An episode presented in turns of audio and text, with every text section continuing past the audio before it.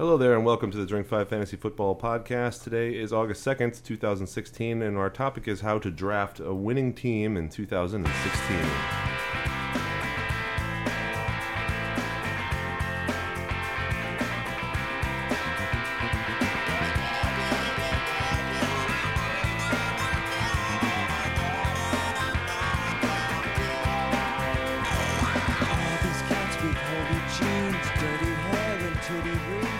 Tuesday night. It's time to talk about fantasy football. From now until the end of the season, you will hear our voices every Tuesday, and we'll be talking about fantasy football. It is the Drink Five Fantasy Football Podcast. I am Jason Evans, joined as always with uh, Dave Biggs. So, uh, Dave, welcome to the show. Are you ready for uh, the 2016 fantasy season? Yeah, you know, the cool thing about the season is that you can kind of ease into it, right? Because we've got a bunch of preseason games, a Hall of Fame game that really doesn't matter at all, but it's still football, so that's pretty cool. Um, and then, of course, all the training camp news and all the fantasy drafts that are sporadically, for us anyway, through the next month. Um, and that's mostly redraft leagues, which we're going to talk about tonight. Right. Yeah, it's definitely uh, the start of draft season um, early in August here. The first uh, game is on September 8th, so that's a little over a month away now. And uh, I, for one, am very excited for the football season to start, um, but more excited almost for fantasy football drafts, which uh, my first one is, well, I had a dynasty draft already, but my first draft is next Saturday, so it should be a good time. Uh, so, Dave, what are we drinking? Uh, I know this is a, a golden Belgian ale from our good buddy Mike who uh, happened to leave it in our fridge, and uh, the, his storage fees got too much, so we just had to drink it. Yeah, it's uh, Off Color Brewing's Jerk Bird. Uh, um, it's a Belgian style golden ale, 9.5% alcohol. And uh, this is a cool company, Off Color Brewing in Chicago, Illinois. We've had other off color stuff on the show. I like it. So uh, tell me, it's called Jerk Bird, Yeah. and uh, the bird is the picture on the front is a bird taking a selfie with a selfie stick. So it, you know that bird is a jerk. Definitely. Sturnus vulgaris. Well, why don't you tell me what you're most excited about, you know, leading up into the regular season and how you kind of uh, uh, go about your next few weeks, and then we can break into the show. Uh, well, definitely, I am ready for, um, you know, just all of the leagues to start. I am two-time champion in a league. I'm very anxious to get into that draft and to get that league going. But I think I'll be in probably the same number, like five, six, seven leagues again this year, like I have been in years past. So that's a lot uh, to get straight in August. So I'm looking forward over the next week or two to doing a bunch of mock drafts. Uh, my favorite site to do that on is fantasyfootballcalculator.com, right?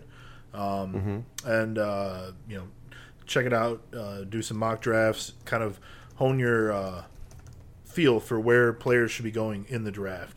Uh, you know, try to get that value based drafting, uh, drafting strategy in place for this year because every year, like, you know, where all the tiers are going to fall and everything are very different. So, uh, right now is the time to start researching all that stuff.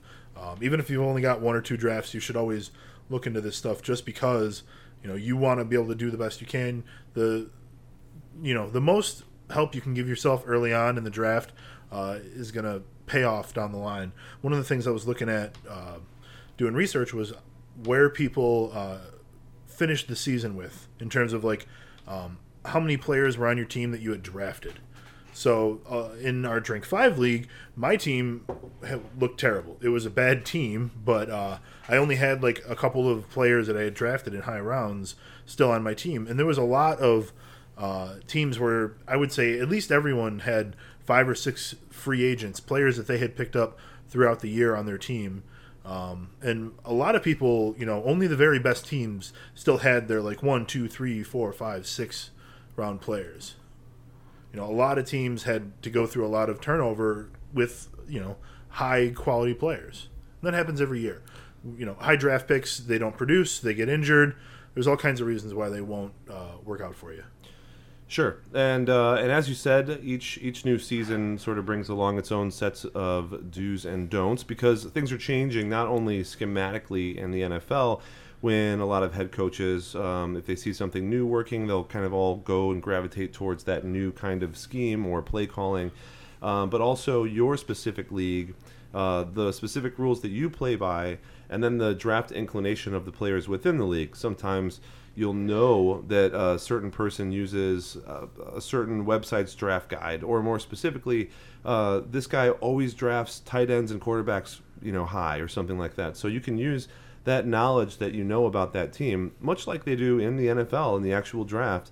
Um, those scouts are all over the place, and, and God knows people like Bill Belichick and and the whole Patriots organization got in trouble for over scouting, scouting beyond just those college players, but also the NFL teams themselves as far as what they were going to do. But um, at least in our leagues, over scouting. That's a very generous way of putting that. There's no penalty in any of the leagues that I play in for over scouting.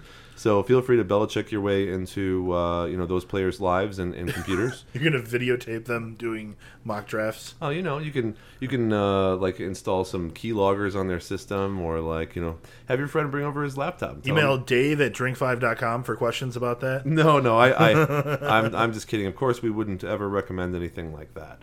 Um, but the, know your enemy the yeah exactly. And the, the be all end all of drafting is not just your strategy but knowing who you're drafting with and knowing how the league has changed over that last span of time.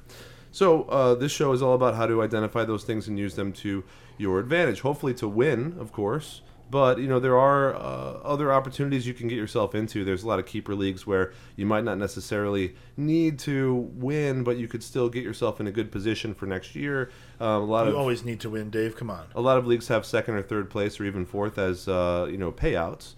Sure. And the idea, of course, of any organized sport, whether it be um, uh, you know golf or, or tennis or fantasy football, which I I think is uh, the hobbyist sport but it's still a sport to me um, because there's so much involved with it. Uh, is is to win. Sure. So that's what we're trying to get you to do here, and we're going to have a lot of tips on different strategies, and like Jason mentioned as well, the ADPs of those players from last year and this year, and how that's going to matter to you uh, when you're at your drafts. But first, we're going to go over some off-season moves and some really important things that happened uh, in 2016. I know many of you might just be tuning in now to the NFL uh, network and uh, to watching ESPN or reading the sports page about uh, all these NFL teams that have gone through changes in the past. Every year, we love to see all the players that have moved around. Uh, you know, guys who are on one team that, that you never thought would get there, like James Jones, as of today, is a Charger and that's just it's just odd how these players move around. Like yeah, that. you know, it's a shame he won't have any success because he only is good in Green Bay and only in the first half of the season. well, he may end up getting a couple of reps out there because of what happened to Stevie Johnson. A lot of pe- people are saying he might be gone for half or more of the entire season. Yeah. Uh, but but yeah, I mean he's he's not going to be of the piece that makes uh, Philip Rivers uh, the amazing quarterback this year. He's not not gonna, likely. He's not going to be the last Lego that completes the uh, Millennium Falcon life size. Besides, you can't really wear a hoodie every week in San Diego. That is well, not practical. That's the more interesting thing, I guess, is what happens with the hoodie, right? Sure. I mean, you know, you wear a hoodie, you, you catch a touchdown. It's yep. easy as that for James Jones. So uh, Fitzpatrick signs with the Jets. This happened recently. He got a one-year, twelve million dollar contract, which is what he wanted. Uh, it looked like the, the Jets wanted to sign him for two years uh, or for three years. Weren't they offering him like way, way less than that at first? Like, here's seven million, Ryan. Well, they, they didn't want to give him a one-year contract at all they wanted to give him like a two year contract for you know fifteen million dollars or something like that. Right. Yeah, seven and a half a year is like ridiculous they, for that guy. They were moving it up, and he didn't want to have the two year contract. He wanted to have an opportunity to do really well, so he could still go back and make some money. And I understand from him, right? Like the the Jets passing offense was really good last year. They have the same components there's no real reason why they shouldn't do good this year. I agree. I think that they will do well this year. Marshall and Decker were excellent last year. So Fitzpatrick, being the smart guy that he is, uh, you know, I think he wants to prove to the world that he has a good shot at being one of the top backs or quarterbacks again. Um, and if he can be a top 10, top 12 quarterback, then he'll get paid next year. Yeah, I mean, Marshall and Decker were both guys who were really underdrafted last year. So if you wound up with them on your team, you probably did well. Uh, Marshall was the 24th wide receiver taken, and Decker was the 39th. Well, Decker gets undervalued every. Single year. And they wound up being uh, finishing the year third and ninth at the position. Yeah, I feel like. And you're uh, right, Decker does get undervalued every year. I feel like people think he's like this grizzled veteran, but really he's only what like 27 years old or something like that. Who Eric Decker? yeah, sure. like, oh, he's been playing forever, and you're like, well, not really, actually. He's just been catching passes from like Peyton Manning. Yeah, It makes him it makes a man old. So yeah, I, I think that the Jets will do just as good, if not better, this year. They do have some extra components, um, and besides that, everything with them is pretty much the same as it was. But they are in a tough division, and of course they have to battle the likes of the Patriots, which is always tough. Uh, yeah, have fun with that, guys. Uh, Arian Foster signed with the Dolphins, and, and so what happened earlier in the year is that he didn't want to sign with any teams until he gave himself a clean bill of, of, of health. And Until Dr. Foster checked him out. well, we know Arian Foster, uh, you know, from his online escapades, and he's an intelligent guy too. He's kind of a funny guy. Follow him on uh, on Twitter. He's funny. Um, but I think it's good. He's a he's a guy that he he wanted to make sure he could give 100 percent, right? And and so the cool thing about him signing with the Dolphins is that they just got rid of well they let Lamar Miller go and then Jay Ajayi who was their like looking like he would be their number one guy just had another knee injury to his other knee because I guess he had one in college uh, previously and it doesn't look good for him to be a very stable um, you know conventional back in the NFL and so they're installing Foster right away as the number one back and we know that he'll be great but the question is, how long will he be good for? So if you draft him, is he going to be around for six weeks and then uh, be taken taken to the emergency room with some kind of a fracture or, or a groin pull or something? And for the Dolphins in general, uh, now that they have two guys on their on their staff that both don't seem to be very healthy all the time, they're going to have some serious problems. I would wouldn't be uh, surprised if they try to pick up some more depth at the position. They have to. Uh, Ajayi is still being held out of practice. Yeah, they, they have to pick someone up. Um, how about the Rams? Oh, I'm pretty excited for the Rams. They've got uh, Jared Goff, of course. Um, he looks pretty good. Um, but they have relocated uh, f- to Los Angeles from St. Louis. Um, and it seemed like that was going to happen right over the last few years. We even made the bet about them moving to London. Um, but hey, uh, so uh, how will the move affect the team? I think that um, it at first it's going to have a positive effect. It's going to uh, cause them all to be brought together. They're having training camp out there. They're already together as a team. Everyone has to move out there, so everyone kind of is in the same boat. Uh, but I think it'll wear on them uh, towards the end of the year, um, as they're not kind of used to being on the West Coast, being a West Coast team, traveling very far for road trips.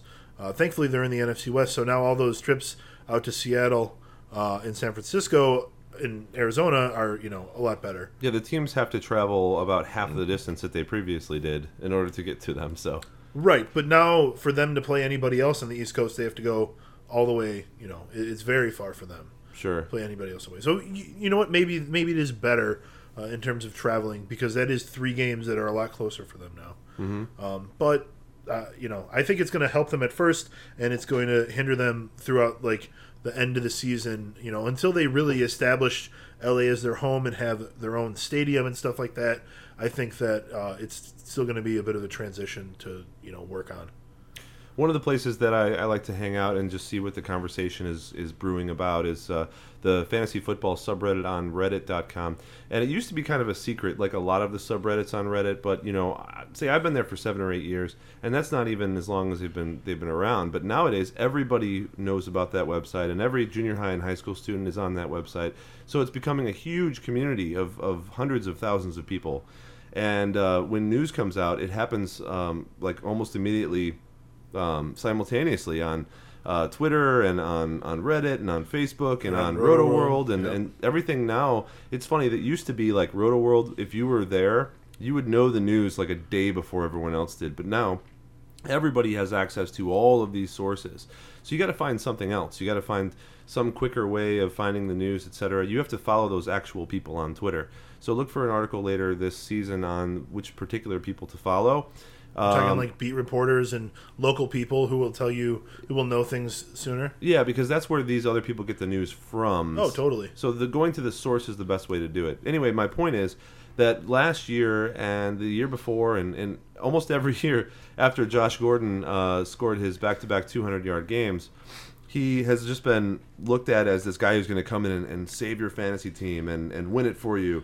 And you know, last year when he came back, not much happened, and a lot of that could be blamed on the Cleveland Browns organization and, and state of the game. That was hyped almost as much as Clegane Bowl, right, and both of them wound up disappointing. Um, but he's coming back again. It looks like uh, he'll miss the first four games, but he will be back in uniform. And he's only 25 years old. So when you look at this kind of situation, you have to think to yourself, well, you know, if he really is turning it around, then he will be the featured guy in that offense. And there's no reason to think that, like, you know, a guy that has done so well before would suddenly just be poor. Um, last year, he, he had a really tough time but he had not played in the NFL then for what a year and a half or something like that. So, um, yeah, I mean it had been a long time. Uh, he had uh, no games last year, five games the year before, but 16 and 14 games before that. So you know, in the year that he did really well, um, his quarterback was Jason Campbell.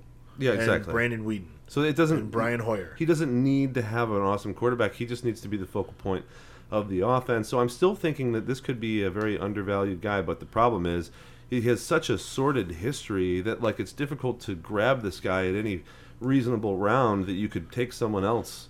Uh, so I don't know. That's that's a really tough one. Sure, but the you know the one of the things that we always look at is how much uh, potential work is someone going to get. So uh, in 2013, when he did really well, he had 14 games, 159 targets. So if somebody's going to be getting 11 to 12 targets per game, then you want them in your starting lineup anyways. I so if they're going to try and force feed in the ball, then I think that we're fine. And Josh Gordon is going to be productive, but maybe not your messiah. Yeah, no, I, I agree. Um, but I'm just saying everyone should be aware of this. This should not just drop into your lap as oh, this Josh Gordon guy, I thought he wasn't playing anymore, and he ends up being like a top 15 receiver because he was one of the best receivers, if not the best receiver that year in 2013. Right, Josh Gordon is definitely someone to pay attention to. There's another, there, wasn't there a Jacksonville receiver who keeps being out of football? Uh, out of football? Well, Marquise Lee, the White Tiger. Marquise Lee, don't know. It doesn't sound right. I don't know. I you know sometimes these guys who get suspended over and over again, they get lost to the winds of time. um, yeah. So Philadelphia Eagles has a, a, sketchy quarterback situation, and we've talked about this previously. But this year, um, so last year they had Chip Kelly, and the year before, et cetera, they had one of the oh. one of the fastest pace uh, uh, passing offenses that are out there. They passed a whole bunch of times during the year, and that made players like uh, Jordan Matthews um, and and Zach Ertz, these these viable fantasy options that you could have on your team, regardless of, of really how well the Eagles did, they were going to pass the ball a lot.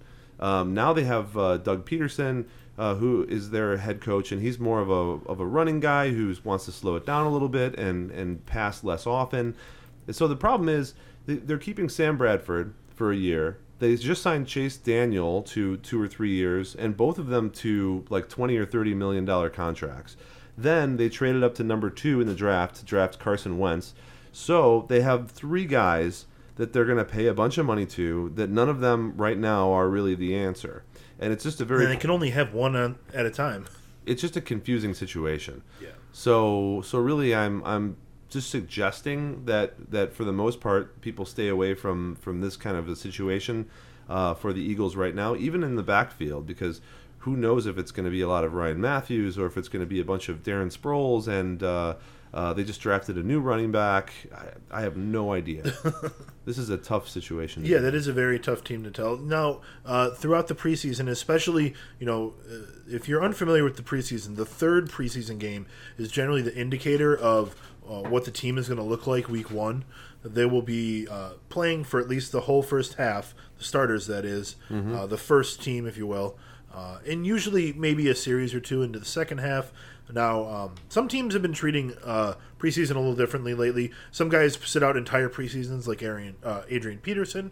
Um, but recently, I believe I read that Chuck Pagano, or not Pagano anymore. Um, who's the coach in in Indy now? Is it still Pagano? I, I think so. I can check. Anyways, the the Colts are planning on playing their starters in the Hall of Fame game, which is probably only going to last for one or two series, but that's kind of rare, I believe. I don't think the starters usually even get in those games. That fifth preseason game.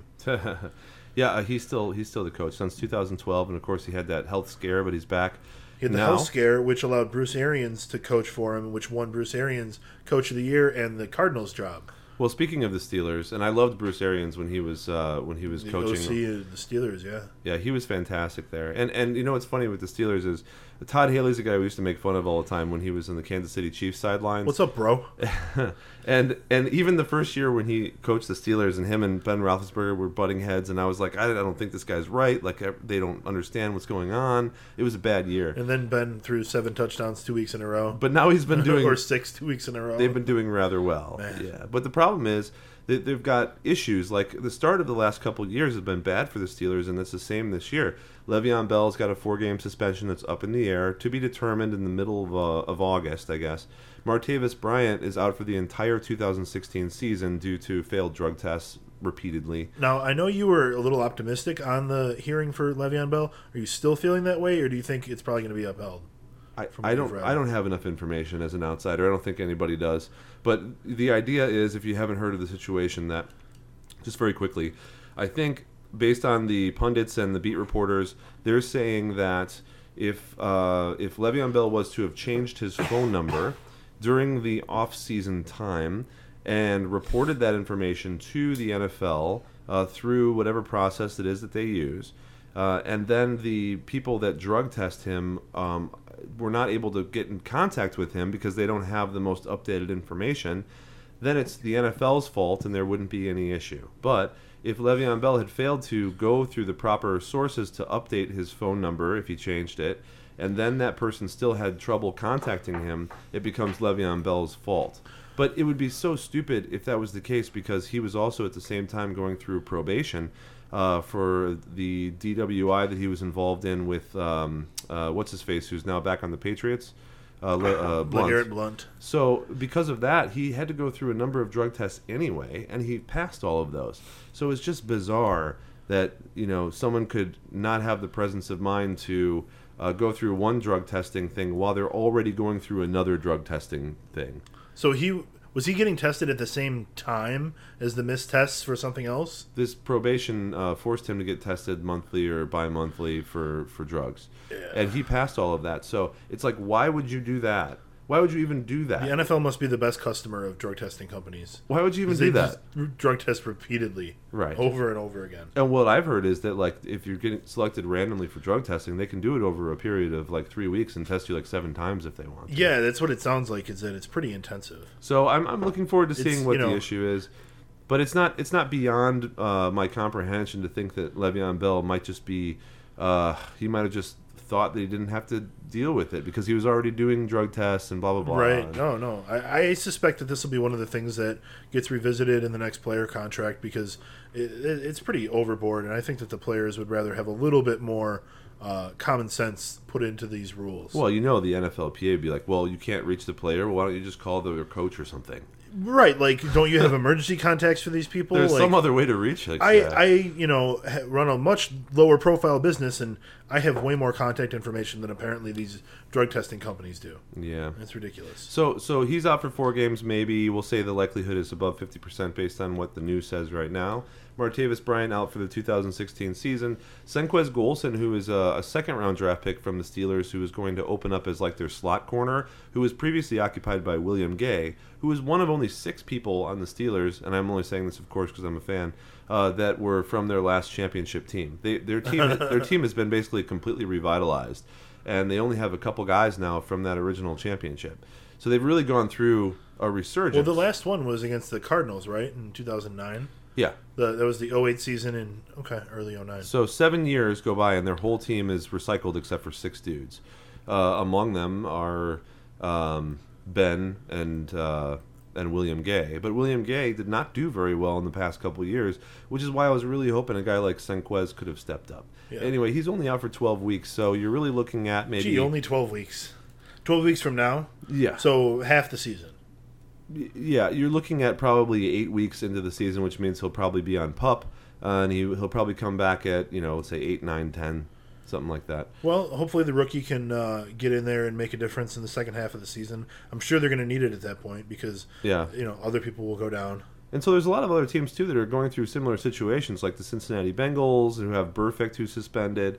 Uh, and you just you can't you can't start the season like that. You got to really get it together, and I hope that they can do that. The guy who couldn't get it together that I couldn't remember earlier, Justin Blackmon. Oh, From the Blackmon. Jaguars, Yeah, he's yeah. gone from football pretty Yes, I think so. uh, Eddie Lacy, who was doing P90X with the founder of P90X, Tony Horton, all offseason, has apparently gotten back in really good shape. And he's another underrated guy that I think could easily, on like this new healthy Packers team with Aaron Rodgers in his prime, Jordy Nelson in the twilight years of, of his uh, prime, uh, but basically, a Packers team that's going to score a lot of points. Eddie Lacy's going to be the main guy. He could definitely be a top five running back this year, and no one's going to draft him in the first round. There's no way the Packers have worse luck and worse injuries than they did last year. There's And always they were way. still very good. There's always a way that I mean, happen. you know what I'm saying. Yeah, the probably odds are won't. highly stacked against that. it probably won't. They will be healthier. They will have better luck.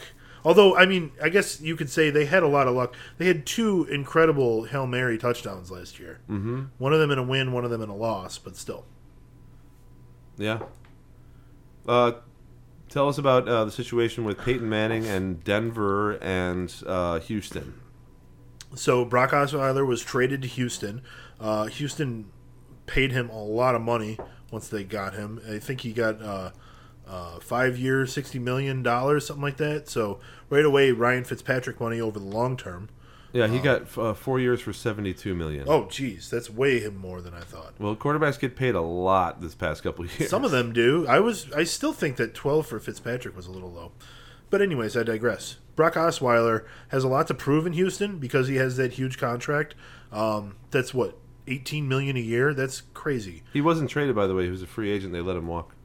Oh well, okay, not not traded, but at the same time, like I believe they would have a chance to sign him at you know roughly the same amount. Um, and they don't really, you know, in Denver have anybody to replace him.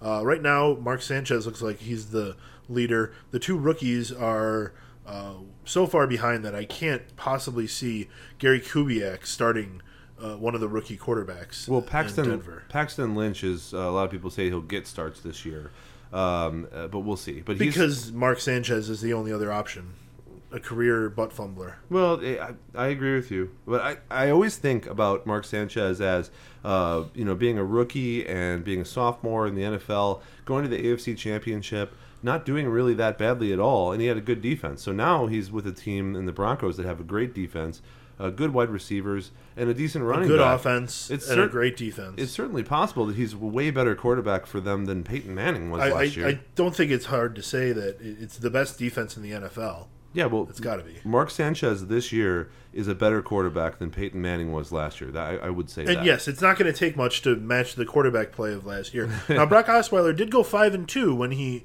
replaced Peyton Manning, and he beat the uh, he beat the Patriots on Sunday Night Football in Denver, but he beat the Patriots. So you know his uh, big contract isn't entirely unwarranted. Houston now has to focus on hooking him up with DeAndre Hopkins, hooking him up with the new uh, wide receivers. Who are the new guys on the team? I know you drafted one of them. You drafted all of them in your dynasty in the dynasty league. Like literally, you drafted all of them, uh, and they also picked It's- up Lamar Miller the, at running back to replace Arian Foster, who they didn't want to really have anything else to do with. Right. It's it's funny. You know, you're right. You mentioned that. So in, in our dynasty league, of course, we have a we have a rookie draft each year, right? And uh, I already had on uh, on Houston. You already had Jaelen Strong from last year. Yeah, which there's been good news from him actually coming out that he's been uh, more athletic and, and, and doing better. It, funny stats on that guy, right? He also got two touchdowns last year on Hail Marys, and he was only out there for like I think a total of four receptions, which means he's got a 50% touchdown ratio right now. Which He is was looking like David Johnson for just a minute there. So doing pretty good. Um, but yeah, so the the wide receivers that they that they ended up drafting. I Um, want to say Will Fuller in the first round. uh, yeah, so so uh, Will Fuller is a guy who looks like he's going to step up right away to take that position if Jaelen can't. Because there are other guys, Cecil Shorts is like constantly injured, getting older. I do like We will Cecil. drink to Cecil. That's a rule here the we show. haven't gotten a Cecil Shorts in a while. Yeah, drink five every time Cecil Shorts comes up, which is going to be for a while longer. I hopefully. I hope his career can last a couple more years. Yeah, definitely. And then uh, the inimitable Braxton Miller. And Braxton Miller is a guy that uh, our our uh, rookie expert Sean Foss has mentioned a lot, and then uh, his brother Vince, who used to be a part of Drink Five as well, because I think he's from Michigan State, but I'm not absolutely sure. Anyway, he was a quarterback. And he's like a, a gadgety guy because he's a quarterback, wide receiver, like He's a, a fast guy. Ohio State. Ohio State. But but so he was like a, a slashy kind of player, you know. Right. So he'll do a bunch of crazy stuff, and I'm really hoping that that's going to happen because you know last year we saw a couple Cecil Shorts uh, like crazy touchdowns and people you know running out He threw the a touchdown. backfield. He ran in a touchdown. So Houston's not afraid to mess around a little bit. So I think we'll see some Braxton Miller out there. no, I like Bob. But the guys who you're going to runs a look, good team. the guys who you're going to look forward to actually step up and have a role are probably uh, uh, Jaelen Strong and Will Fuller. So one of those guys will end up being the number two, and Cecil Shorts will probably fall to the number three wide receiver. I, yeah, I totally see that being the case. He'll be the utility guy. He'll be the third down guy. Mm-hmm. Um, but DeAndre Hopkins will be there to take the top off the defense and catch you know eighty to one hundred passes a year. yeah, he's awesome. yeah, it's fun watching him. And then Tom Brady, he's going to be suspended the first four games. He's not going to appeal anymore. The Deflategate case is finally over. Uh, Jimmy Garoppolo is standing in for him. He's going to play four games. Um, ask Bill Belichick if he's going to play a fifth game. If there's any way he could possibly play a fifth game, and he says, "Jesus Christ, no." That's just. I thought that that was excellent.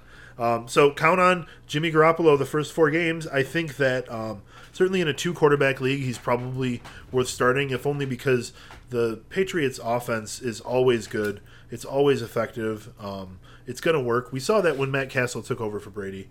Um, so you know, have Tom Brady after that because he was the number two quarterback last year. But uh, I think Garoppolo is serviceable in replacing him.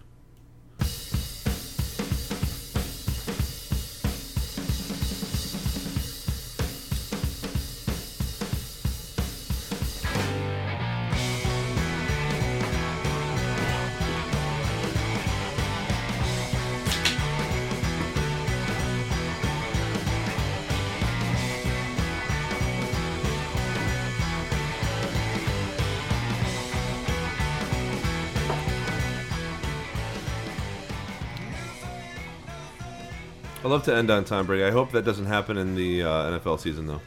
that this season ends on Tom Brady. yeah, it's happened enough times for me.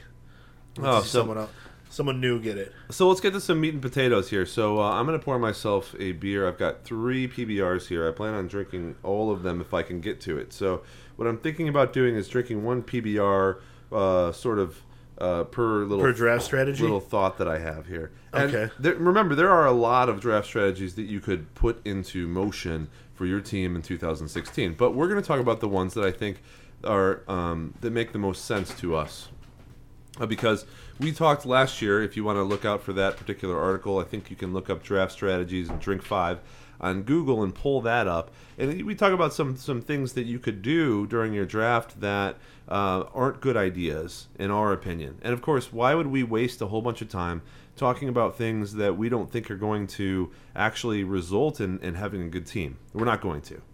Uh, so I'm going to start right away with a strategy that's always been good. Uh, it's what a lot of people use in the actual NFL itself, and that's just called best overall. So regardless of how many strategies there are out there, this will always be a good option. And what that means is all you have to do, and this is probably the simplest one, and the one in which most people that play fantasy employ uh, because they're not, you know, very straightly put, they are not smart enough to, on the fly, come up with uh, opinions on these players and react to what's happening around them.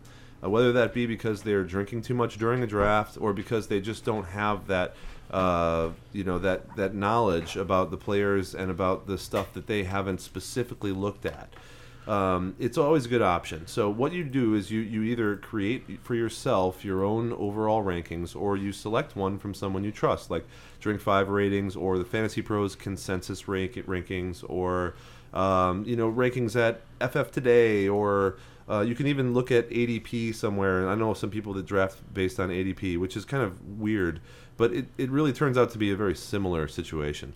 Um, anyway, uh, taking the best player available at all times from an overall list is what I would call best overall. And that just straight down is going to give you a pretty good team. Regardless of whether or not you uh, draft too many running backs or whatever, you know you can always trade off some of those guys to get players from whatever position you want. Technically, if you trade uh, well later in the season or or you know even later that night, you're going to have a better spot than that player you're You trading even with. trade picks if you wanted. If Sure. you don't want to pick in the uh, the first few guys, then try and trade it and grab a you know upgrade another round pick later on in the draft. Yeah, so it's not a good idea to draft to trade one of your first or second round picks, for example. But I've seen some people successfully trade like a third round pick for an extra fourth uh, and fifth, which would give them a lot of depth in the middle positions. Uh, Absolutely. and that's what people will do in the actual draft too. And I think that that may actually help out with the best overall because sometimes when you're looking at a best overall, you're just, you know, your eyes are glued to the top of your sheet and it, it may fall to a guy that you don't like, or every once in a while, a guy gets left behind. You know, uh, everyone starts skipping him and stuff, and then you may feel compelled to draft him, but it may be the wrong decision. Well, know. no, not not in this strategy. That is the decision to make. It- Well, I understand, but best if you're trading away your pick, then you're kind of giving yourself an out. Yes, uh, but but if you're doing best overall, then, then you don't know how to draft, and so you probably shouldn't be deciding uh, if you want Okay, a guy or don't want a guy. Fair enough. right? Because because Best that's, overall is the simplest strategy out there. because that's not someone who's picking between players or making tiers. That's someone who's just getting a uh, a ranking sheet overall by someone that they trust or at least uh, know that's not absolutely horrible, uh, and they're just they're just drafting those players, and that's it. So, like I said, you can look at if you're doing a best overall and you look and you know a little bit more than your uh, than your average drafter. You still want to do that for convenience, for example, which is fine. I mean, I've done it before. For example, when there's just no time to prep for that draft and you just want to take good players and not have to worry that much about it. Well, you can still make decisions within there. But if you're someone who doesn't know about all the intricacies of the draft, um, how the other people in your draft are going to perform, and um, about like the depth charts and the latest news, you should just take a recently updated set of rankings and draft from it. That's smart. That's good advice. You know, for for beginners. Mm-hmm. Yeah, definitely. So let's talk about uh, zero running back. So a lot of writers have done pieces on the zero running back strategy. A whole bunch of people have even said they created it. But ultimately, uh, according to uh, the consensus of the internet, it was pioneered by a guy at RotoViz named uh, Shawn Siegele or, or Siegel, uh, as I, I think it's pronounced. And the idea is basically that going running back heavy has been this fixture of, of uh, fantasy drafts forever, right? There's been a million fantasy drafts where the, the advice has been go running back, running back, running back. And when I first started playing fantasy years ago, I had a similar outlook because that's what I looked at. Those were the sites that gave me that advice. They said, you're not going to be able to get running backs later that are the bell cow uh, in parentheses of their team the guys that are getting you know 20 carries a game you're not going to be able to get them later because they'll all be gone in the first three rounds so if you don't draft them then you'll never get them and they're right they're right when they say that and this is one of the things that prevents a lot of people from actually going zero running back because they're afraid because once they get into rounds three, four, five, they're like, well, there's a guy who still gets some carries. I need to take him. I need to take him. What am I doing? Got to take him. But using this strategy, that's not correct. Um, you should not take those guys until I think the eighth eighth round or lower, um, something like that. Anyway, this is setting up your team so that everyone understands it to steadily improve as the season goes on and gambling against the injury risks that occur more often with running backs than wide receivers because the running backs touch the ball more often and they're right next to the defensive line and so they're they're more exposed and their uh, the big hits they take are more frequent. So they And they touch the ball more than anyone else. I mentioned that. Yeah. They they get injured more often. The quarterback touches the ball more than anyone else, I would say. Sure. But but yes. Or or the center touches the ball the most, I guess. Well, the difference between the quarterback and the running back is the quarterback backs up behind the line. The running back goes forward into and the there's all opponent's kinds of rules about you know how you can tackle the quarterback and stuff. Yeah, with the running back, it's you know as soon as you're going forward, you're fair game. So what we should focus on here is it sets up your team to improve throughout the season because if you're not drafting running backs early, you're drafting wide receivers, which is what I would suggest. And even if they start off the season slowly, they will steadily improve. Whereas the running backs are more likely to either be injured and off your team, or uh, or kind of get worn down towards the end of the season. Right, running backs really uh, like last year. The first ten taken in the draft were almost all garbage. Like when you look at the how they finished the year, mm-hmm. and it's it's sad to say that Le'Veon Bell, Jamaal Charles, Marshawn Lynch were all awful picks, but it's the truth. So, so a team that drafts running back heavy in the first few rounds could start off strong with that performance, but not be able to get over the midseason or the playoff hump when the injury sees, uh, issues pile up, and then the players start to get more worn down. But the wide receivers, for the most part, that's not true. Of course, there can be some torn ACLs. Of course, there could be a broken foot. You know, but it doesn't happen as often. Uh, based on uh, a lot of the research that I've seen out there. Right. In fact, looking at statistics from past years, uh, it's common, like you said, that the top running backs at the end of the season are not even close to the top running backs that were drafted. And looking at some research uh, by one uh, website, which is a, a, paid membership website, I recommend it because John Paulsen is one of the guys behind it, and he's been one of the top fantasy experts on Fantasy Pros for a long time, for years running. And to do that, it takes uh, it takes a really good algorithm. So, uh, props to him. Anyway, they did some research and they found out that less than half of the running backs drafted in the top 10 in the last five years ended up providing top 10 value. So you have a less than 50% chance of drafting someone in the top 10 that's going to end up in the top 10. And that's not true with wide receivers. You have a greater than 50% chance. And I don't have the exact stats. And of course, that also depends on your league scoring, etc. But suffice to say, that it is true and it has been proven that wide receivers are a more consistently good pick in the first round or two than running backs. Definitely, they definitely are. Um, wide receivers, you know, it, the first round last year, there's only two wide receivers in the ADP of the top ten, um, and I believe one of those guys did finish in the top ten of his position. But you know, there were seven running backs, one quarterback, two wide receivers. Of those ten top ten ADP people, only three of them finished in the top ten. Can we go over them specifically? Sure. Um, so the overall ADP, what we had was Adrian Peterson, who finished second at his position. Very good. That's totally worth uh, the the number one pick. If you can pick a guy that you're assured will be at least number two overall, I think you pick him first every every year. Of course, you can't. Of course. But you're um, but you're right. If you were able to pick that running back that did make the top ten, then that would be a better pick usually than a wide receiver. Right. So the next four guys were all running backs. So the top five picks were all running backs: Le'Veon Bell, Eddie Lacy, Jamaal Charles, Marshawn Lynch. Eddie Lacy had the best year, finishing 25th at the position. So um, you know there there was little to no value in there, and those are all guys who are going to be drafted uh, early, uh, other than Marshawn, who's not in the league anymore, who are going to be drafted in the first or second round this year, anyways. Um, but other people are going to draft them, see, because you are going to stick with wide receivers to start out with. So Antonio Brown, ADP of six, he was the number one wide receiver last year, uh, and then you had Dez Bryant, who uh, head injury, so that was his big problem. I do want to say that Eddie Lacy is currently a third round ADP pick which I don't believe, but that's okay. what it currently is. Okay, but you're right for the. For is Jamaal Charles still up there in the first two rounds? For the most part, uh, Jamaal Charles. I do have this open. Yeah, his ADP is 16 currently, so he's uh, Jamaal Charles. He's very much in the in the second round. Um, so Dez Bryant finished 75th in his position, but he was out for most of the year. Um, the, then we have Matt Forte, who finished ninth at his position. His ADP was eight, so that's you know decent value. I think Matt Forte has been one of the safest uh, picks over the last who knows how many years. Not anymore. Five, six years. Now it's a lot more sketchy with him being in, on the Jets. So that whole situation is different. Uh, Andrew Luck was ADP of nine. We always say draft quarterbacks late. Andrew Luck was, on average, drafted in the first round. Uh, he finished 27th for quarterbacks because of injury, because of ineffectiveness.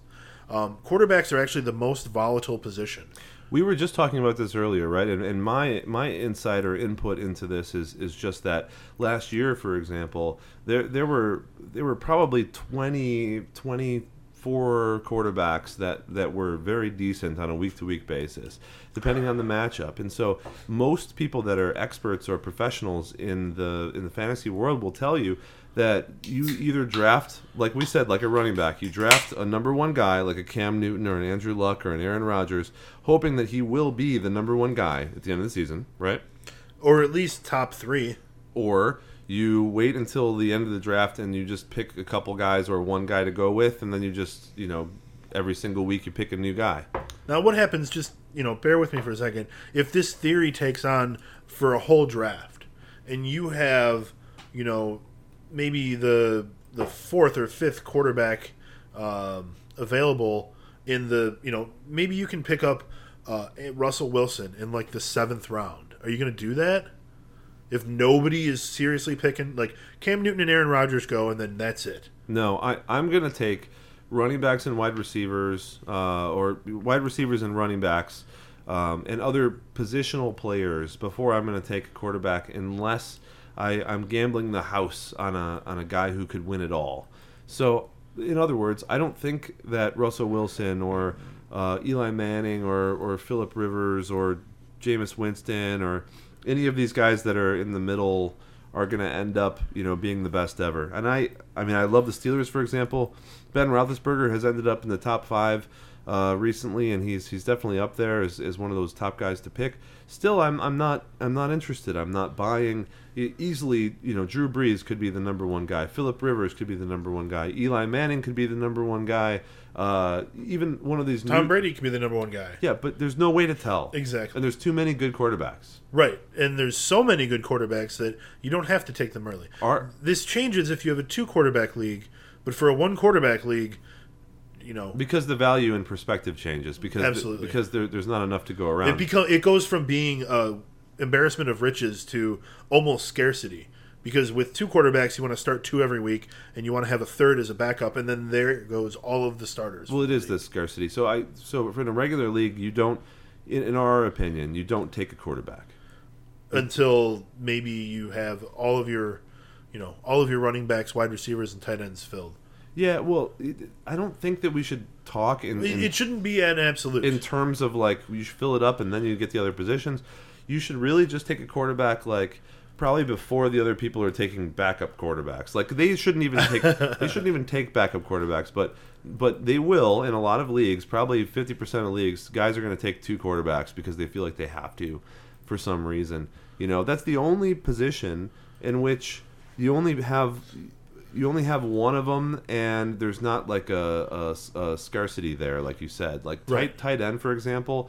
There's a there's other guys you could you could uh, you could pick up. Well, not not really. After the first ten or twelve, that's all there really is. That's true. That's true. but quarterbacks are they go on until like let's say 22 or something. Then they get kind of bad. quarterbacks go deep. Matt Ryan was like the 19th best quarterback last year. Yeah, and Matt Ryan's ADP is probably ridiculous this year. He scored more points than, or he was like four points behind Antonio Brown, who was the highest scoring non-quarterback in the league. I see. So he was right there with the very best player at other positions. And Matt Ryan's ADP is in the 16th round right now. So he's essentially not being drafted as a backup. Exactly. so you could easily take a guy like that and not even have to worry because let's be honest. I mean, the the Falcons will probably improve a little bit from what they did uh, last year, and they have Julio Jones on their team. Tyrod Taylor, who had a great year last year, his ADP is 141. Yeah, and a lot round. a lot of people think that Tyrod Taylor might end up being the number one quarterback this year overall. It's a possibility. He has the uh, you know potential, the So- ceiling. So that just goes to show you um, how for for quarterbacks, for example, there are so many that you don't need to get hung up on taking your Cam Newton or your Aaron Rodgers. You don't even need to to take a guy like Drew Brees in the middle of the road or Ben Roethlisberger. Those are probably the worst because that's when uh, you're going to get the best value for some of your, uh, you know, to fill out your WR3 or your RB2. You can't be wasting it on a Ben Roethlisberger. yeah, these quarterbacks are going to score more points than any of those guys, even if they're not great quarterbacks. So what you want to do is to fill up the positions uh, where they have the highest drop off. And we talked about this last year. There's there's a whole bunch in in that uh, kind of a strategy to talk about as well. But I'm not going to get into that this year. If you're interested, you can go out there and look at the value over replacement, or you know uh, VORP, or or value over. Uh, there's a lot of different ones like that. So Where- this is almost like a, a zero quarterback strategy. well, you can. Well, Yes, in fact, you should probably just draft wide receivers until you can't take it anymore. Fifth round comes around. I guess I'll look at another position. yeah.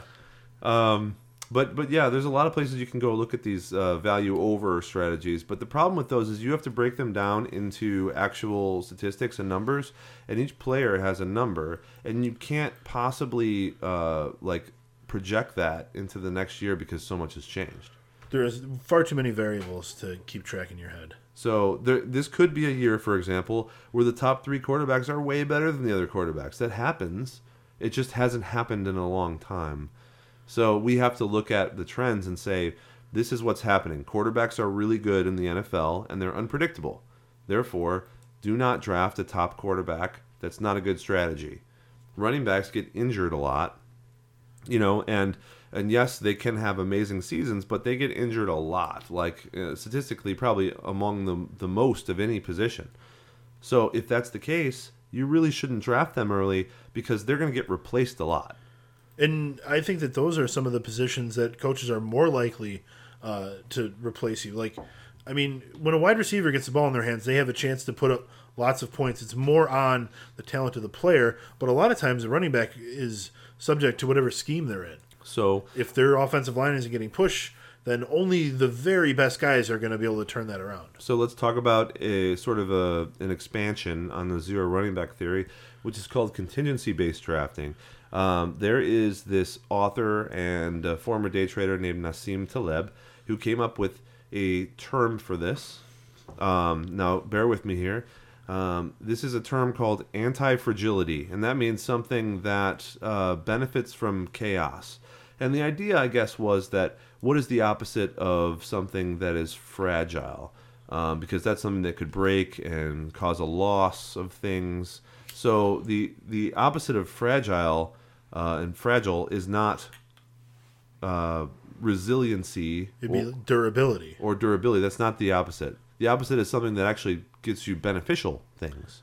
Okay. That that not only uh, doesn't break, but gives you a benefit. But gets stronger. So the best idea, according to him, uh, according to his philosophy anyway, to to draft a team is to build it so that injuries that happen throughout the league to everyone's players, because this will happen every single year. This is a uh, this is something that will happen. It is something that absolutely happens every year, many times. Uh, I wonder if there's a It'd be really creepy if uh, there were no injuries in the NFL. Is there a stat out there about like uh, how many uh, how many players are injured every every season? Like real injuries, like game game missing injuries. I wonder. There's probably a huge number. So the idea of this anti fragility uh, team uh, means that you're built so that no matter what happens, your team actually gets better or doesn't struggle at all because we talked about this earlier. Running backs touch the ball more than wide receivers. You don't draft them because they're more likely to be blown up in a play and then get injured and not play anymore for that year. Right? It's just common sense, kind of. Uh, running backs are also more replaceable. We just talked about that as well. So their counterparts, whether they be part of a committee or they're the guy who's the backup or they're the guy who's just sitting there as a free agent, when those guys come into a team, with some uh, exceptions, an average running back or an above average running back can become a fantasy stud if you put him behind a great offensive line and say run 20 times a game. I mean, that's what you want. Exactly. So even even if a guy is just okay, like a guy like Shaun Draughn goes in there, or let's talk about other backups that have come out to be really good. You know, Thomas Rawls, Tevin who is Coleman. he? It, well, Tevin Coleman's still sort of a rookie-ish kind of guy, so we, we don't know exactly who he is. But but to your point, um, a guy is going to have like this great year, um, and then someone who everyone forgot about. Like last year, we had Le'Veon Bell, who injured sort of uh, uh, mid-season-ish, uh, maybe early mid. Uh, Look at DeAngelo Williams last year. that's who I'm talking about. Oh, So, well, you said Le'Veon Bell. I'm like DeAngelo Williams. well, we're easing into the conversation. So DeAngelo, jumped will- the gun. he's the he's the backup of uh, Le'Veon Bell last year, and he goes in and scores a ton of points game after game. He just does great. number four running back of the year. So the point is, You just have to be above average or average, which all those athletes are. Let's be honest. They're in the NFL. They're there for a reason. At any time, these guys can jump into the scheme and become a card carrying member of the team, and they can just come and they can destroy stuff. Right? That's that's what they're made to do. They're running backs. They're like bowling balls. They're Right. Maurice Jones-Drews of the defensive linemen, and um, and so the contingency based drafting is just another way to think of uh, a possibility that you can make your team more resilient, but then also benefit from the things that, that happen to be the misfortune of others. So you're playing someone, and they and they are not playing someone, but other people in your league have a team, and and a guy drafts a running back, but they don't draft a handcuff or or they draft a whole bunch of running backs that are really awesome, and two of them get injuries. Well, they're not going to be able to figure out who all the players are they're going to back them up. And they're, if they fill their roster with those players, they're idiots. Right, you can't just have a team of backups. So what you should do if you want this team to kind of uh, to to be anti-fragile, like I was saying, is you would pick guys that are in committees. You know, uh, after the zero running back strategy, Okay. you would pick guys that are in committees. You'd pick guys that that catch a lot of passes, um, that are that are like third down guys. multi weapons, so they're they're going to score you points regardless of whether or not they're the bell cow. But if something happens to the other guy, they become amazing, That's true. and and so they are less prone to injury. They are more prone to like big plays because they're fresher, like kind of off the bench. Like last year, players. Jeremy Langford would have been one of those guys. Yeah. So yeah, I mean, I, I kind of like this idea of No, I mentioned Charles Sims, who's a who's oh a yeah, really good running he's back. the poster boy for this. Right. He's a he's a PPR running back that doesn't get a lot of the carries, but when he goes out there, he scores a bunch of points. I would I would throw in Danny Woodhead, but he's a little more well known, and he's probably not going to be available quite as late. Well, because of what happened last year, but you're right. Like if you look Though at the even previous, last year, he was the 47th running back taken, right? and he finished number 11. Well, of course, last year because he was injured like the entire uh, of the previous year. You remember we talked about Danny Woodhead uh, last year about him returning to his stats, and he returned to his stats. He did. He did great. It's fantastic. I wish I would have taken my advice. you should always take your own advice, man. Sometimes, you know, Danny Woodhead's not available. No, yep. So, so yeah, those guys, those are the kind of guys that you're going to have on your team if you're if you're grabbing guys that are in later rounds. Um, and maybe not a Danny Woodhead this year because he did so well last year, but people will still look at him just like Eric People Eric will still think that Melvin Gordon will produce more. yeah, they'll still I'm look at not him sure. like Eric Decker, and they'll say, "Well, Brandon Marshall's the number one wide receiver there. I don't want Eric Decker." But Eric Decker scores a touchdown like every fifth pass he gets. I mean, he's just awesome at that. He's pretty good. So you have to look at these players for what they are and what they can add to your team as consistency. And and there's a certain uh, point where you're looking at guys that are second and thirds that are good enough that if they became the first, if you look at the if what would happen if the if the first guy got injured, like if Brandon Marshall got injured, Eric Decker would score more points than he previously did. Yeah, but I mean, That's like what happens with Golden Tate and Calvin Johnson last year. yeah. Uh, if Or the year uh, if. Doug Martin gets injured, Charles Sims becomes a stud running back. Absolutely. That's just what happens. That's so. So if you're having a team where you're doing contingency based drafting in a zero running back situation, which is what I'm recommending, um, and I'll, I'll give you an opportunity to uh, to kind of have your sort of uh, philosophy on the matter as well. Although I think we do generally agree on a lot of this stuff. Wide Um, receivers first. you're you're taking wide receivers first, and then you're taking other skill positions, so like tight end, um, but maybe even quarterback, and then taking all these things that you you want, and everyone else is going to look at you like you're crazy. And then you know in the seventh or eighth round, you can start to draft these running back players that hopefully are are sort of PPR guys, so they're interacting in the passing game. They're not just, you know, a big body in the backfield. You don't want a guy who does not catch the ball at all. Um, uh, I don't know if there's a good example of that, but like a LeGarrette Blount probably. Um, A Jeremy Hill. Jeremy Hill. Yeah, you don't. You would rather Alfred have Gianna, Giovanni Bernard by far. You don't want Alfred Morris. You don't want those guys. You want a guy who's going to be that that multi-faceted weapon that the coach is going to put out in lots of situations, and that if the number one guy does go down, and we've seen this before with Giovanni Bernard, we've seen this before with uh, with other guys. They they suddenly become amazing. In fact, sometimes better than the guy that they were backing up. Well, showing you going off this example with the Bengals, so Jeremy Hill last year was the ninth running back taken.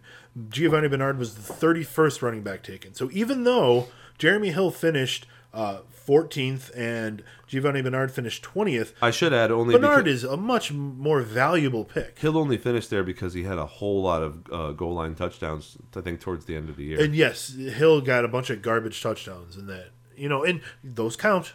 Right. But they were in games where you probably weren't going to be starting him. But Bernard was undervalued, and people still think he's undervalued, and it's because they don't look at the little things he does because they're not numbers that pop off the screen. Right. So as uh, long as he can keep, um, you know, getting you know, 60, 70 catches a year and 60, 70 carries a year, I think that he's going to, you know, be a guy that you can slot in uh, in bye weeks in your flex. Yeah, and Uh, that's you another start him in a PPR league probably. that's another guy who I really like a lot this year, actually, because I think people sleep on him, and I think that um, he's going to have even more uh, possibilities for um, for the Lack passing receiving, game because they, they got rid of a lot of their uh, uh, Marvin Jones and Mohamed He'll have to du- he'll have to learn to dump the ball off more on passing downs. So if Gio can block and short guys can block, you know it. We've all seen Maurice Jones-Drew freaking stonewall. Uh, uh, who is the crazy man? Uh, Shawne Merriman.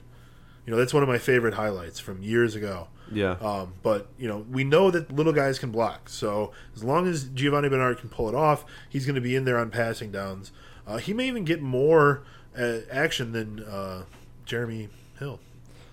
Well, I still think I still think that Jeremy Hill will get the majority just because it's the big guy, man. You know, it's that thing. Here's that thing. Uh, you may have a guy that comes in halfway through because someone gets injured, but they're never going to put the guy that's smaller in there as the number one guy to start the season. That just doesn't. That's you're right. It doesn't totally. make good sense as an NFL team. Um, but having a guy like Giovani Bernard on your team, even as your running back, gives you points every single game, no matter what happens, and gives you the opportunity to have the entire backfield if something happens to Hill. And what are the odds that something happens to Hill? Well, probably like 35% or something like that, based on the amount of carries he has. In fact, I think about this a lot. I think there may even be some kind of percentage that we could come up with or think think up uh, that that is the percentage that a running back would get hurt uh, depending on how many carries they, they have on For average. every carries, you have this many injuries. Yeah, because uh, people are doing stats all the time, right? And they don't necessarily factor in the injuries. And we're we've always talked about we don't worry about the injuries because what matters is what matters is them. what matters is how the player would do if there weren't any injuries. Well, But- it only matters how the player does while they're starting, really. But the value of that player does change based on the the possibility of him getting injured positionally. Uh, we see we're always thinking of it as not the player getting injured himself because you can't say Brandon Marshall's going to get injured. Right. But- right, right. You can't just pick one. But you could say that like Running uh, backs will be more injured. you could say that of those wide receivers, that might be something to look at. Like of those wide receivers of the last five years that were drafted in the first five rounds, uh, uh, how many targets does it take for someone to, or how many receptions does it take for someone to get injured, for example? So then you could have an actual like. I think there may be a relation with running backs like that because of the volume of carries and stuff. Um, but I think wide receivers uh, have an easier time staying healthy. Yeah, so yeah. there may not be. But they, uh, they get a big hits line. too if, if they're catching a ball and then get crushed from the side or something. Sure, but I mean, you think about guys like Antonio Brown and Larry Fitzgerald, uh, who've been around for a long time. They're not missing more than a game or two at most. Yeah, but those are also athletes that are that are like some of the best examples of wide receivers ever to play the game, and two guys that will both make the Hall of Fame probably. Uh, well, you're fifty percent right right now. we'll see if the other fifty percent comes true. Well, AB is already If things don't change, then I think already the best wide receiver in the game. So, He is right now, and he's been that for at least two years now. and it's funny because he was the best receiver in the game for the past two years, and Calvin Johnson uh, retired because he was in the shadow of, of Antonio Brown. This short shadow of five foot eleven Antonio Brown. That's some Steve Smith Senior stuff. Oh man! So uh, Antonio Brown was the number one wide receiver. He was finished number one. Adrian Peterson, we said, was the number one running back. Finished number two. Gronkowski was number one. Finished number one at quarterback. Okay, just to illustrate how crazy it was, we said Andrew Luck was number one. He finished twenty seventh. Number two, Aaron Rodgers finished seventh. It, that, that isn't even. It almost feels like it's not worth the payoff there. It's not. Yeah. So, I, you know, I, I really definitely agree with I'm this. gonna I'm gonna sort of slap you. strategy I'm gonna slap you across the face if When you, I if you draft draft Aaron any Rodgers? quarterbacks. Yeah. I'm gonna try my best not to. Really, like this year more than others. I mean, I was looking at how the running backs that finished high were drafted low, but the same thing is true for the uh, quarterbacks. Look, Kirk Cousins was the eighth guy. He was the 29th uh, quarterback taken. His ADP was 235. That essentially counts as not being drafted, as being an ignored free agent. You know, Yeah. Carson Palmer finished number five. Uh, Blake Bortles finished number four. Those were guys that are basically not getting drafted last year. So, um, I mean, you know, I will definitely just do a bunch of mock drafts, see what quarterbacks are landing at the end of the draft. So right now, when we look at the ADP of quarterbacks, um, guys who aren't being drafted, that kind of starts with Matt Ryan. So you know, you want to look right before that. You can have Mariota, you can have Taylor, you can have Stafford. I think you know, top of my head, I would say that Tyrod Taylor would be the guy that I would target for like a super late of the draft pickup. I like Taylor. I like I like Mariota.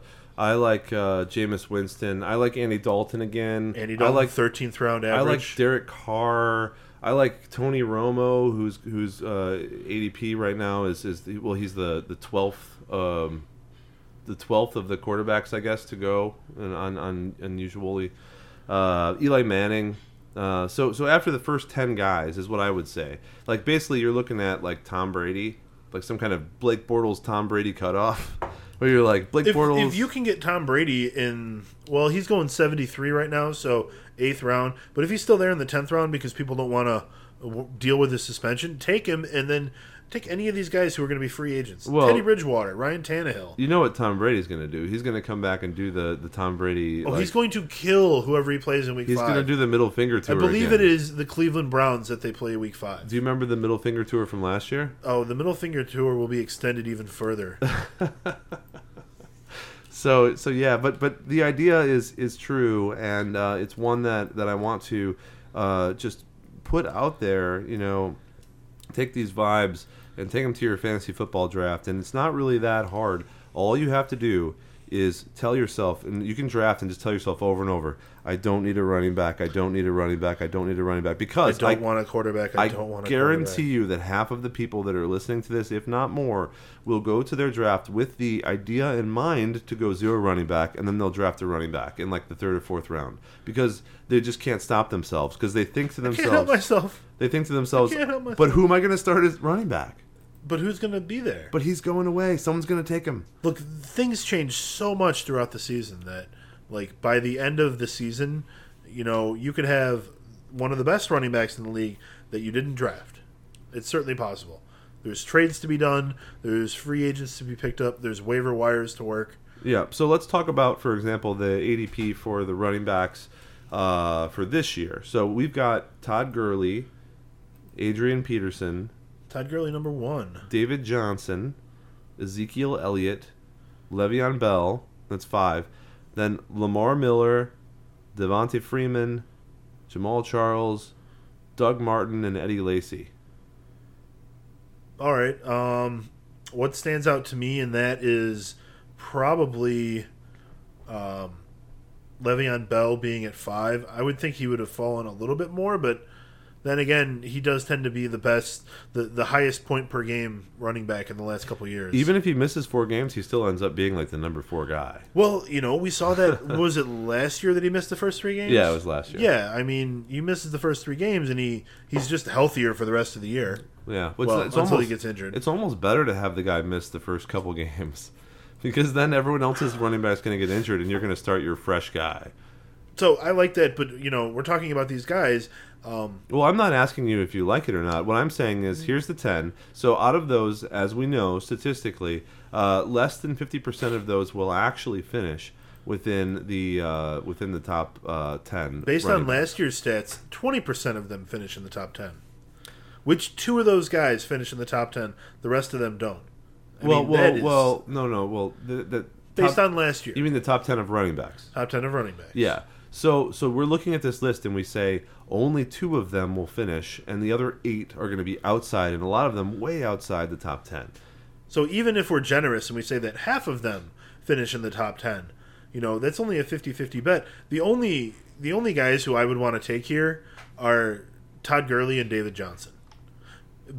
You know, Todd Gurley because I feel like he's in a situation where he's going to be a workhorse and he's young enough that he's going to be the I hate to say it, the least injury prone. Uh, and David Johnson because he's got the advantage of a little bit of a committee uh, to keep him, you know, to keep his carries down and his productivity up. Yeah, but see, you're already talking yourself into drafting a running back. You're already I'm losing. just saying the only two of those You're guys al- who I would want. You're already losing focus. If you had the number one overall pick, Antonio Brown. okay, if you had like the fifth pick and four wide receivers were taken, you know, Dez aren't you Bryant. going to look at a, a Todd Gurley? Not any longer. Okay, And Todd Gurley, there's no way he's going to be available. There's no way that's going to happen. Four wide receivers and then a running back. you're right. You're right. People are going to take the top guys. They're going to take the. Uh, The wideouts are more popular now. Antonio Brown and Odell are number one- uh, our numbers one and two.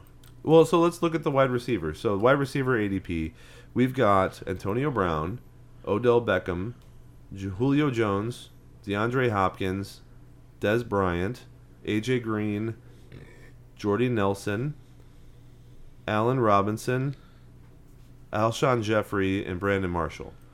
So Interestingly- there's there's your top ten. Alshon Jeffery makes a return to the top ten of the ADP, even though he finished way outside of it last year. Well, I'll be honest with you. I mean, I'm not a huge fan of that, but it doesn't matter to me.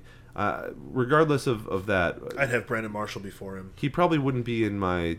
I don't know if he would, but but I would take any of those guys uh, in general. I think these numbers might need to be updated on the Fantasy Pros because they show that Alshon is overall 20 and Brandon Marshall is overall 18. Mm, I don't know what you're talking about, but we can we can talk about that after It's the probably always refreshing, so we may not have the exact same page. Sure.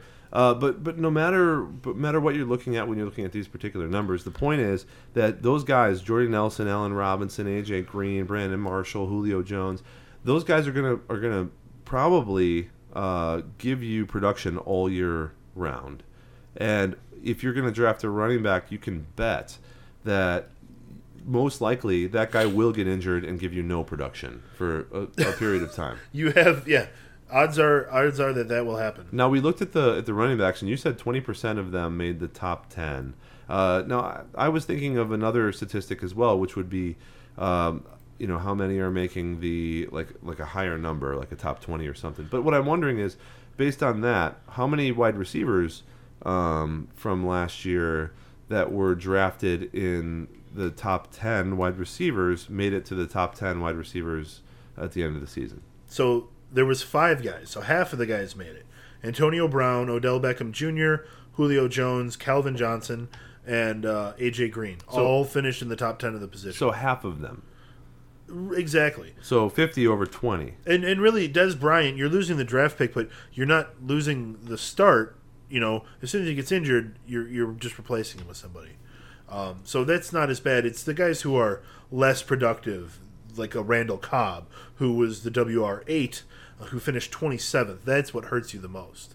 Um, Yeah, so- but that's still not so bad considering some of the running backs are out for like the whole season. Oh, exactly, exactly. The um, It's the not very inco- often. The consistency of wide receivers are is is way way better than the other positions. It's it's far better in the top ten, uh, the top twenty as you look at it. You know, it's just it's so much better. So I think I used to not want to have the number one pick, for example, but now I'm thinking it'd be great to have the one or two pick and just take one wide receiver, and then when it comes back around, take two more wide receivers, and then there you go. You've got three guys that are in the top twenty-one. Take 21 Greg Olsen in the fourth round. well, I, I, I don't worry about tight ends too much, but it, top 21 picks, you have three guys, and they're all in the same position. And most um, Yahoo leagues, um, well, maybe not Yahoo, but the leagues that we play in, and a lot of standard leagues have three wide receiver positions each week. So you would have three wide receivers that are probably going to end up in that top tier. Uh, let's say top 25. if you draft them in top 25, they're probably going to end up in the top 25. So that's three guys. And then if you were to take, let's say, three running backs there, then, and I've had this problem happen year after year. Uh, a long time ago, when I used to draft running back, running back, running back in leagues, and, and things that people would tell me to go ahead and go for, I would I would end up losing uh, all of the running backs throughout the year, maybe maybe with exception of one or something, right? you lose two running backs out of the three picks that you take in the first three rounds, you've lost all the value of your team. Yeah. You're just losing value. You're bleeding it. It's leaching out of your body. Oh, the the last time I went, I drafted three running backs to start a, a league. Yeah. It was just brutal. All my wide receiver depth was terrible. The running backs got injured, and I had nothing to show for it. Yep. So so we want you to go out there and win all the money from your league by by drafting the wide receivers first, and and then moving into That's guys. the best way to do it. moving into guys that are PPR guys, whether or not you're in a PPR league, it still gives them a greater opportunity to score more points when they're not the number one guy on the team because they're going in there, they're catching passes. They have the possibility of getting extra points or uh, the possibility of getting touchdowns in more than one way. So that that is my suggestion to you. So.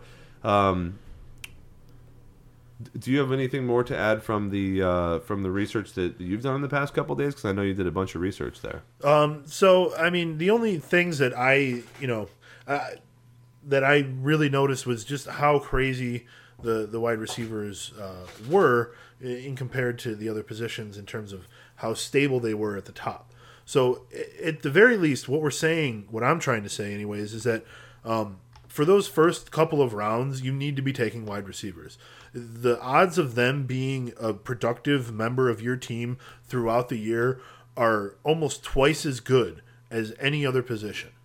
Even those quarterbacks that feel like they're going to be, uh, you know, a sure thing or whatever. You know, last year Cam Newton was the 11th uh, drafted quarterback, and he wound up finishing number one. So you you, you can't tell from year to year who's going to be the guy, um, but you can tell from position to position which position is going to be more productive. The league is totally geared towards this, even though this feels like a year that may have better running backs than in years past. Um, there are fewer running backs being taken in the first round this year. I think people have sort of uh, become hip to the wide receivers, but you know that doesn't mean that you want to go away from that trend right now. That Well, is the, the ADP the way will to go. it will also change leading up to drafts because most of the drafts take place in the, let's say the last couple weeks of August or the first week of September. Absolutely, a lot of the ADP information obviously is only based on what we know now.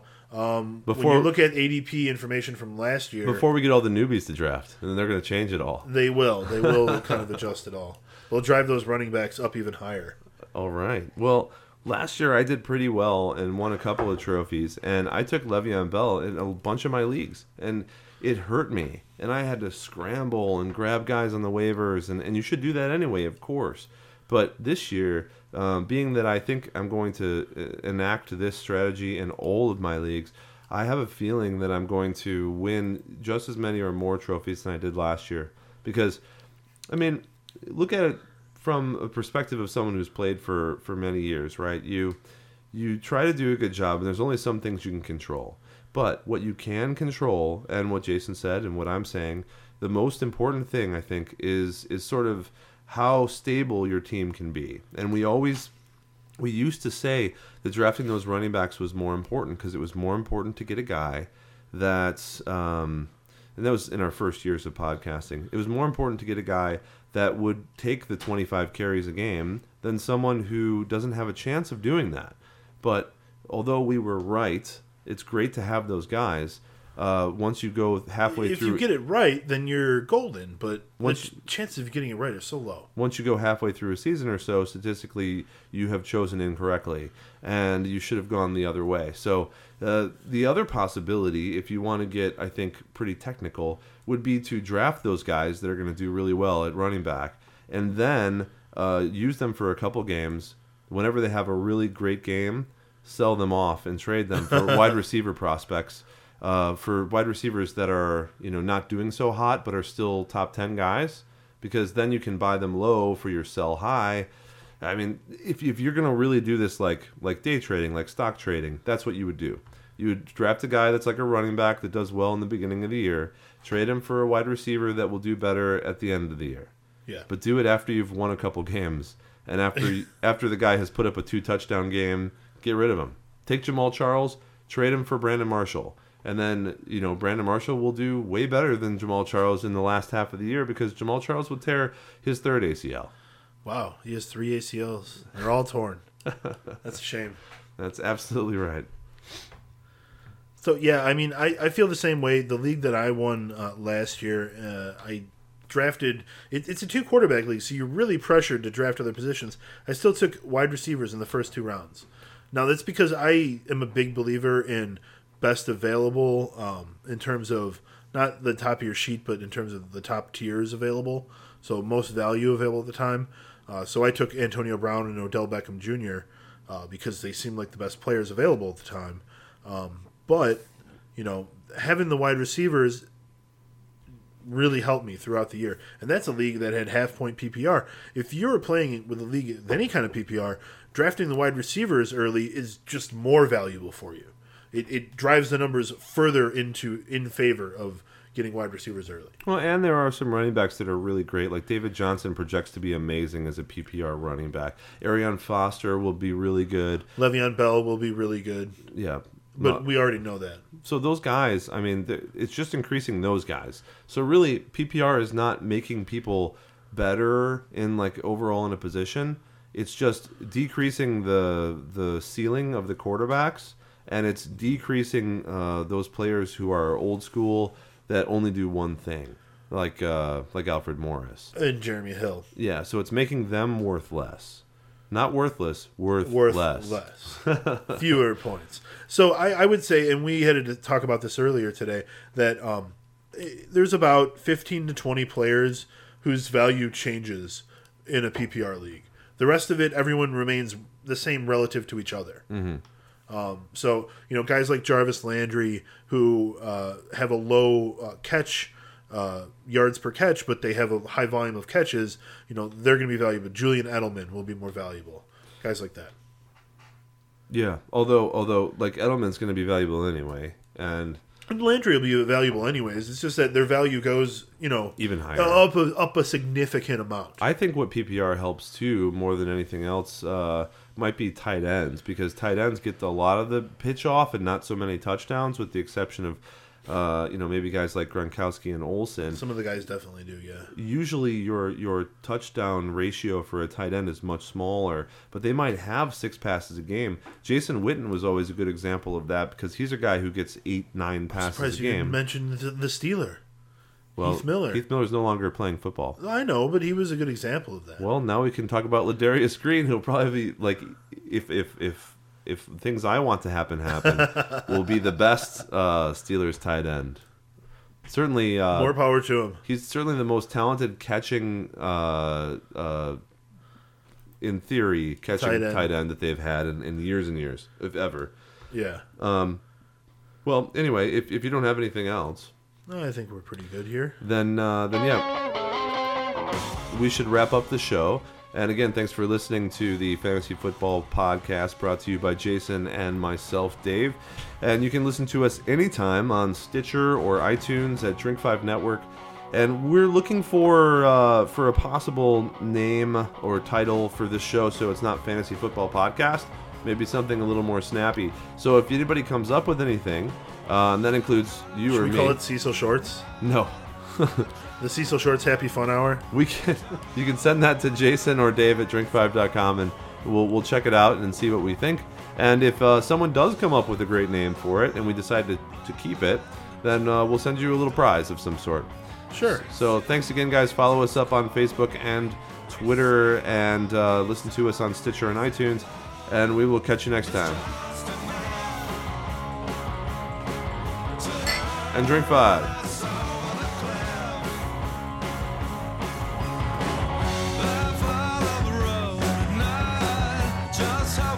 Just